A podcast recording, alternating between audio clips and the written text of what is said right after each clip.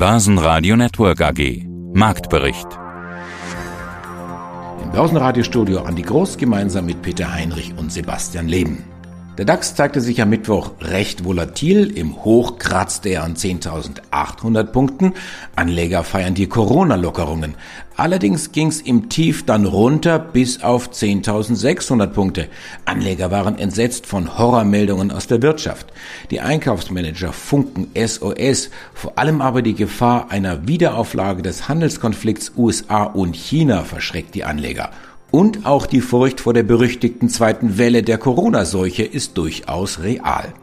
Sie hören heute den globalen Anlagestrategen Heiko Thieme und den US-Experten Christoph Bruns zu den Zahlen die Vorstände von Lenzing und Fresenius, Vermögensberater Frank Benz aus Stuttgart und Goldexperte Thorsten Polleit von Degussa. Außerdem MM Warburg Chefvolkswirt Carsten Klode zum Urteil des Bundesverfassungsgerichts gegen die EZB. Alle Interviews hören Sie außerdem in voller Länge auf börsenradio.de und in der Börsenradio-App. Heiko Thieme, globaler Anlagestratege.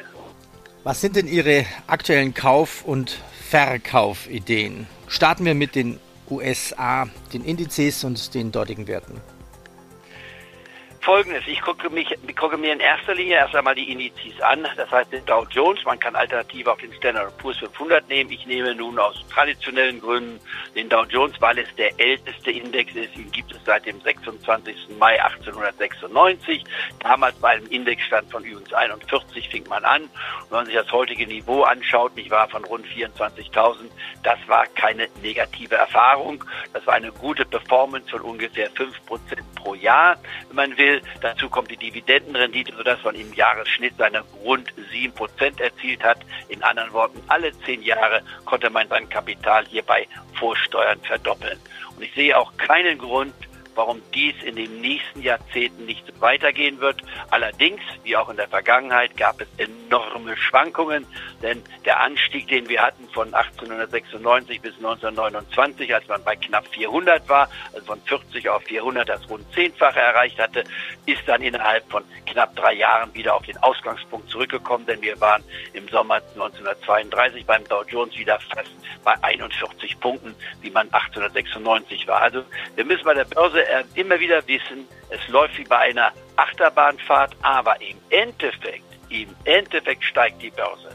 Wir werden immer wieder uns nach vorne entwickeln. Warum? Weil wir ja die Wirtschaftskapazität reflektieren und die wird weiterhin expandieren, egal wie die unmittelbare Zukunft ist. Und das heißt für mich, äh, der Dow Jones ist als Basis zu sehen. In Deutschland nehme ich den DAX. Beide haben 30 Werte, repräsentieren in etwa in grober Form die Wirtschaft dieser spezifischen Länder. Und in beiden Ländern lege ich an bis zu 20 Prozent in diesen Indizes. Und das über Exchange. Das komplette Interview mit Heiko Thieme gibt es exklusiv für unsere Mitglieder im Heiko Thieme Club. Der DAX verlor am Mittwoch 1,1 Prozent und schloss bei 10.606 Punkten. Beim MDAX gab es ein leichtes Minus 0,2 Prozent. Schlusskurs hier 23.083 Punkte. Der ATX in Wien verlor ein halbes Prozent und schloss bei 2.185 Punkten. Dr. Christoph Bruns, Vorstand und Fondsmanager Lois AG. Ich, ich habe jetzt gerade laut aufgelacht, weil Sie sagten Rateagenturen. War das jetzt ein Versprecher oder war das ein böser Seitenhieb? Da habe ich mit einem äh, kleinen Peitschenhieb nochmal den Witz aus der großen Finanzkrise hervorgekramt, denn damals hatten sich ja diese Agenturen lächerlich gemacht. Sie hatten ja quasi die Subprime-Anleihen mit AAA stets bewertet und es stellte sich raus, es waren eben keine Schlösser hinter diesen Immobilienkrediten, sondern Hundehütten bestenfalls. Und damals hat man dann gesagt, naja, da wird ja scheinbar keine Analyse betrieben, sondern reines Ratespiel betrieben und deshalb hatte ich auch hier diesen Scherz nochmal wieder an die Oberfläche gebracht. Wo und wie haben Sie investiert seit unserem letzten Gespräch? Wo sehen Sie Potenzial? Gehen wir ins Risiko oder eher vorsichtig? Nee, nee, nee. Man muss in der Krise muss man ins Risiko gehen. Das heißt, da muss man Aktien aufsammeln. Ich nenne das mal klassisch Bottom Fishing. Es ist ja klar, dass die Krise Nervosität mit sich bringt und das bedeutet, es werden auch Fehler gemacht. Und in Concreto meint das, Gute Aktien werden mitunter dann auch zu billig, weil die Leute einfach raus wollen. Die sagen, ich will keine Aktien mehr haben. Der Mensch ist nun mal ein emotionales Wesen. Den meisten Anleger fehlt es ohnehin an Disziplin und in der Krise schmeißt man dann die Stücke weg. Das wird sich langfristig als Fehler erweisen. So, und da müssen wir Profis die Hände aufhalten und nach unten einsammeln. Ich meine, überall hat es günstige Aktien gegeben. Das ist heute auch noch nicht anders. Aber da hat man manche Dinge gegeben. Ich will mal zwei, drei nennen. Wir haben ja da etliches gekauft, etwa im Lost In Frankreich haben wir einen Zement-Betonhersteller VK gekauft. Wir haben eine Big, die machen diese Trockenrasierer, die machen Feuerzeuge, also ein Konsumgedöns, möchte ich fast dazu sagen, deutlich verfallen. In Japan haben wir einige Dinge eingesammelt. Zum Beispiel ein Labor, das die Tests auswertet. In Japan hat man immer das schöne Privileg, diese Unternehmen haben in aller Regel Netto-Kasse. Ganz starke Bilanzen, aber ich sagte ja schon, Japan wird gar nicht beachtet. Hier machen die Anleger einen großen Fehler. Da hat man hohe Qualitäten, sehr starke Bilanzen, denn machen wir uns nichts vor, Herr Groß. In der Krise zählt starke Bilanz und starke Finanzierung doppelt. Und das wollen wir dann mal sehen, ob das dauerhaft so ignoriert werden kann. Aber da haben wir etliche Titel gefunden, in Deutschland auch mal eine Königin Bauer, die ja 70 Prozent abgegeben hat von ihrem Hoch. Da haben wir letztendlich Übertreibungen gesehen und die muss man ausnutzen. Nicht gut kamen an die Zahlen und der gesenkte Ausblick von BMW. Die Aktien verloren über 4 Prozent. Fresenius und Fresenius Medical Care kommen weitaus besser an mit ihren Bilanzen. Hallo, hier ist Rachel MP, CFO bei Fresenius. Q1 konnten sie sich steigern, plus 7% Umsatz, währungsbereinigt, das ist ja die Kennzahl, die Sie sich anschauen, auf 9,1 Milliarden Euro. Vor allem Fresenius Medical Care hat da gut zu beigetragen, aber auch Kabi mit außerordentlichen Nachfrageschub wichtiger Medikamente und medizinischer Geräte eben bezüglich dieser äh, Covid-19-Patienten, da vor allen Dingen Europa und USA. Es war schon ein besonderes Quartal, muss man ja sagen. Wie bewerten Sie Q1?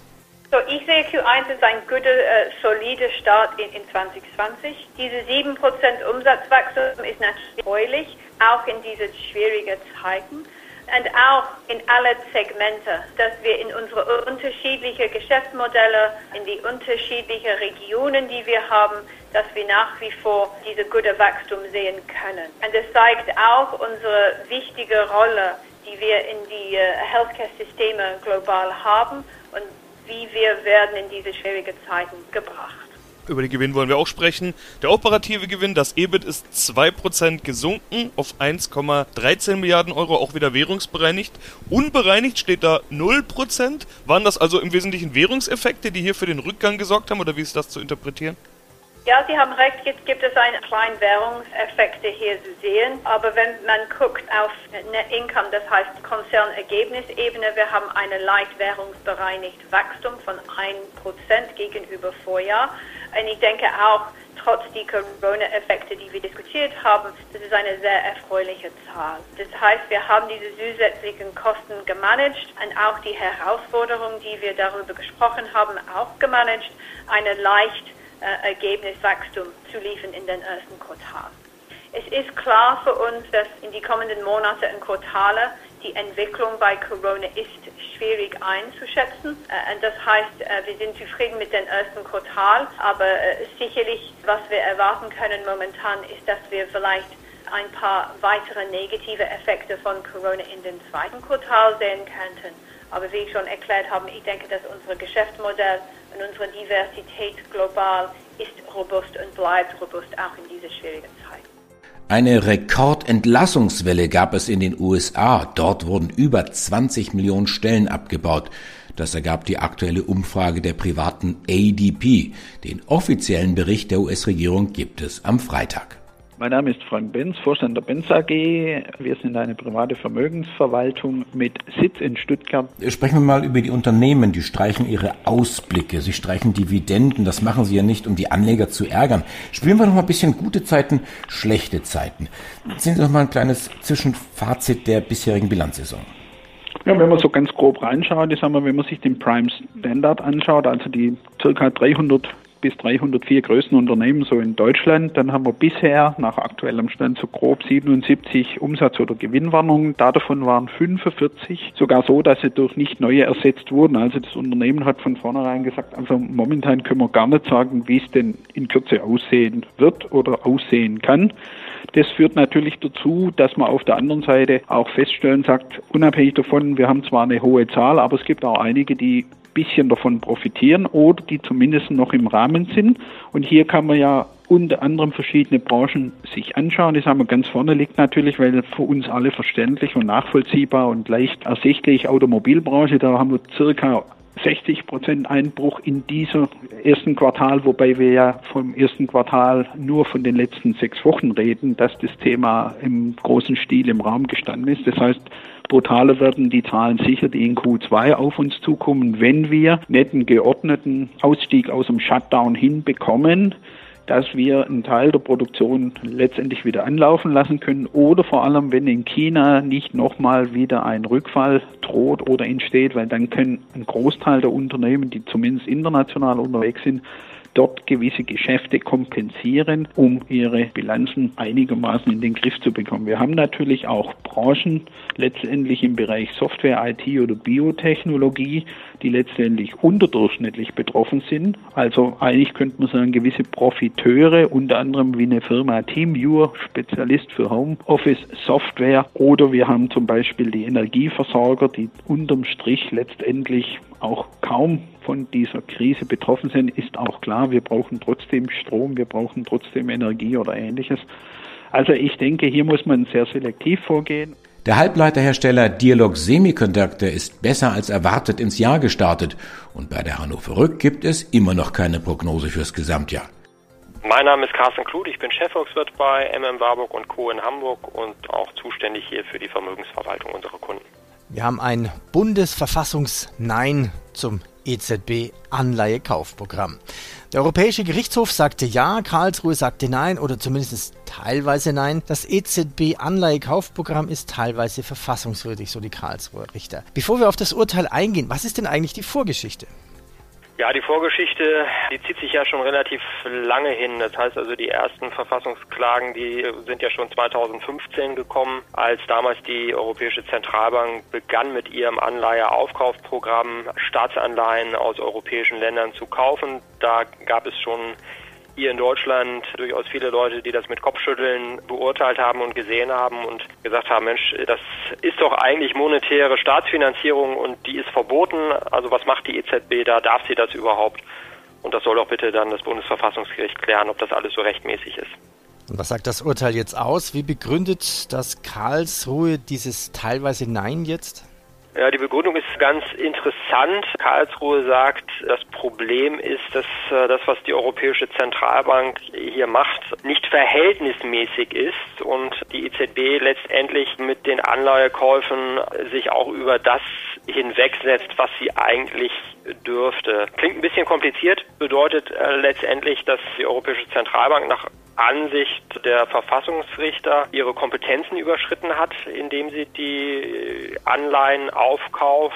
Das Anleiheaufkaufprogramm hat ja in den vergangenen Jahren ein Volumen von über zwei Billionen Euro äh, zustande gebracht. Also da sind ja viele Anleihen gekauft worden. Und äh, die Verfassungsrichter sagen, naja, eigentlich hätte die Europäische Zentralbank das viel besser begründen müssen. Nicht nur so lapidar nach dem Motto, naja, die zwei Prozent Inflationszielmarke wird von uns verfehlt und deswegen tun wir, komme was da wolle, um dieses Ziel wieder zu erreichen, sondern man hätte es letztendlich äh, diese Zielerreichung oder Zielverfehlung und die Konsequenzen daraus hätte man besser abwägen müssen. Beispielsweise, was bedeutet es eben für die Sparer, was bedeutet es äh, für die Immobilienpreise, wenn jetzt äh, Anleihen immer weiter aufgekauft werden und damit das Zinsniveau nach unten geschleust wird. Und das bemängeln eben die Karlsruher Richter. Die gute Nachricht kommt von O2. Telefonica Deutschland profitiert im ersten Quartal vom gestiegenen Datenverbrauch seiner Kunden. Man will sich eben nah bleiben, trotz Kontaktverbot. Mein Name ist Thorsten Polleit, ich bin der Chefvolkswirt der Degussa. Sie sind außerdem Autor des Degussa Marktreports. Hier ist der dazugehörige Podcast. Der aktuelle Marktreport trägt den Titel Jetzt kommt die Geldflut. Klar ist, durch die Corona-Pandemie sind alle Notenbanken weltweit in den Modus der ultra-expansiven Geldpolitik zurückgegangen. Hinzu kommen die Mega-Geldpakete der Regierungen, das Ganze unter dem Motto Rettungspakete oder Mega-Bailout. Herr Polleit, was hat das denn zur Folge? Zunächst mal haben wir es hier mit staatlichen Hilfsprogrammen zu tun im Zuge dieser Corona-Krise, die bisher ein unvorstellbares Volumen erreichen. Der IWF, der Internationale Währungsfonds, beziffert äh, die weltweiten Hilfsprogramme auf etwa 7,8 Billionen US-Dollar, um einen Vergleich zu geben. Das sind etwa knapp 40 Prozent des US-Bruttoinlandsproduktes und allein die amerikanische Regierung will ein Hilfsprogramm von 2 Billionen US-Dollar auf den Weg bringen, also etwa 10 Prozent der volkswirtschaftlichen Leistungsfähigkeit. Und dieses Geld wird natürlich vermutlich insbesondere durch die Notenbanken aufgebracht. Das heißt, die Notenbanken kaufen Staatsschulden, die neu emittiert werden, auf und geben dafür neues Geld in Umlauf. Und das kann, je nachdem wie lange der Lockdown noch andauert, natürlich große Dimensionen annehmen und das hat natürlich dann auch Auswirkungen auf die Preise in den Volkswirtschaften in den kommenden Quartalen, in den kommenden Jahren. Bevor wir über die Preise sprechen, erstmal zu dieser Rettungspolitik an sich. Kann das denn funktionieren? Sie schreiben im aktuellen Marktreport ja auch ausführlich über die weltweite Finanz- und Wirtschaftslage. Man kann Stand der Dinge heute durchaus die Hoffnung haben, dass diese Hilfsprogramme, diese Stützungsmaßnahmen einen Kollaps des weltweiten Finanz- und Wirtschaftssystems abwenden werden. Die Zentralbanken halten zum einen die gesamte Finanzindustrie, die Bankenindustrie liquide. Sie sorgen auch dafür, dass ausgefallene Einkommen für Arbeitnehmer, aber auch für Unternehmen kompensiert werden, entweder durch Transferzahlung oder durch neue Kredite oder eben Kreditgarantien. Und das lässt vermuten, dass der Lockdown, wenn er jetzt zeitlich begrenzt bleibt, tatsächlich in den Griff zu bekommen ist. Aber die Kosten werden natürlich gewaltig sein. Zum einen steigt die Verschuldung der Volkswirtschaften, insbesondere Unternehmen und private Haushalte werden natürlich weiter in die Verschuldung getrieben und es kommt zu einer Ausweitung der Geldmenge. Und als Ökonom kann man eben auch sagen, dass eine Ausweitung der Geldmenge die Preise nicht unverändert lässt, beziehungsweise sie in die Höhe treibt. Und das ist auch das, was wir befürchten. Schönen guten Tag, Stefan Dobotsky, CEO von der Lenzing AG. Ja, und wie sehr Corona sie trifft, das sehen wir an den Zahlen von heute Morgen. Die kamen dann kurz nach halb acht. Ich fasse mal kurz zusammen. Umsatz minus 16,7 Prozent, 466 Millionen. Operatives Ergebnis minus 44 Prozent, 30,4 Millionen. Die Liquidität finde ich sehr interessant, hat sich kaum verändert, liegt bei 572 Millionen dann gibt es noch eine Kreditlinie, eine ungenutzte von 233 Millionen. Das sind jetzt mal die nackten Zahlen. Wie lautet jetzt Ihre Strategie in der Krise? Eine Krise, von der niemand weiß, wie lange sie dauert, auch wenn jetzt die Geschäfte zumindest teilweise wieder aufgemacht haben.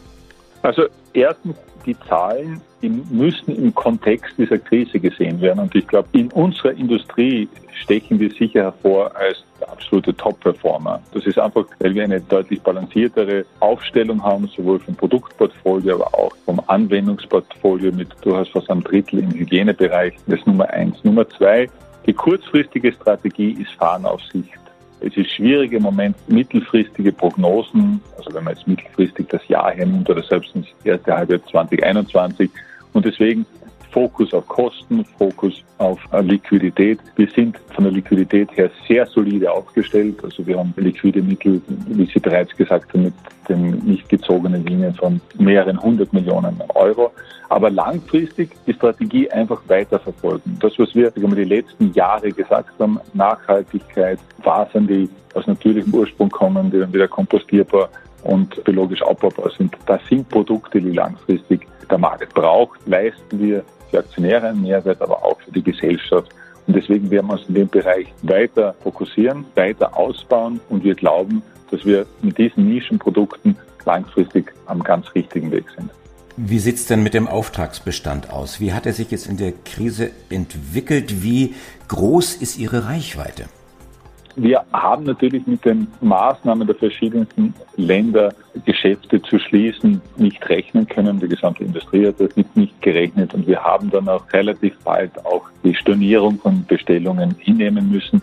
Ich gehe davon aus, dass wir in den nächsten Monaten wir auf der Umsatzseite doch 30, in einigen Produktgruppen bis zu 50 Prozent Auftragseinbußen haben werden. Wie lange das denn sich hinzieht, das werden wir sehen.